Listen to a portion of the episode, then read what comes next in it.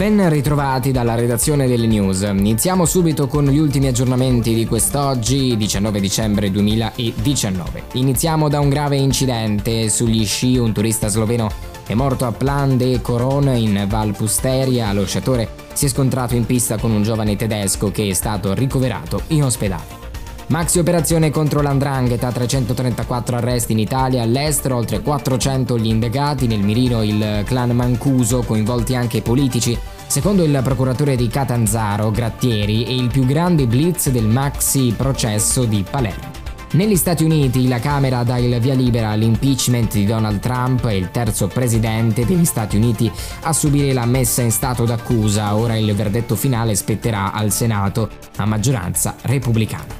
La manovra economica porterà a una significativa riduzione delle tasse, lo ha dichiarato questa mattina il ministro dell'economia Gualtieri in audizione alla Camera, ipotizzato un calo di 7 miliardi della pressione fiscale. Un milione di italiani contagiato dall'influenza, superata la soglia che fa scattare l'epidemia, sono dati diffusi dall'Istituto Superiore di Sanità in linea con quelli dello scorso anno. Il Consiglio regionale del Piemonte ha approvato il provvedimento con il quale la Giunta tratterà con il governo centrale la richiesta di una autonomia rafforzata per la regione.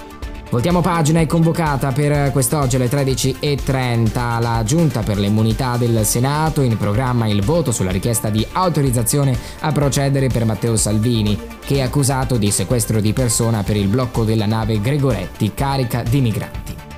Tragedia sfiorata in una scuola elementare di Milano. Un bambino di 9 anni ha cercato di buttarsi dalla finestra ed è stato salvato dai maestri. Il piccolo era stato affidato ai servizi sociali dopo maltrattamenti subiti dal padre.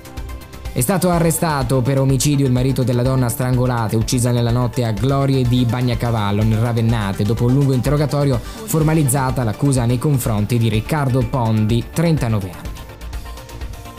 Andiamo a parlare di feste a tavola. Tra Natale e Capodanno gli italiani spenderanno 5 miliardi di euro per i cenoni. Secondo i dati della Cool Diretti, l'11% in più dello scorso anno. Uno su tre regalerà vini, spumanti, prodotti enogastronomici.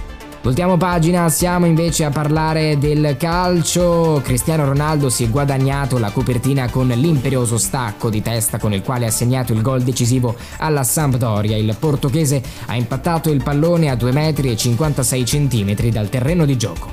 D'altra parte Arturo Vidal in rottura con il Barcellona dopo essere stato escluso dalla sfida con il Real Madrid, l'Inter torna a sperare di ingaggiare il cileno nell'imminente mercato di gennaio. In Francia intanto ancora gli scioperi contro la riforma delle pensioni, il presidente Emmanuel Macron è pronto ad un compromesso per ottenere una tregua, nulla di fatto dopo l'incontro tra il premier Philippe e i leader dei sindacati.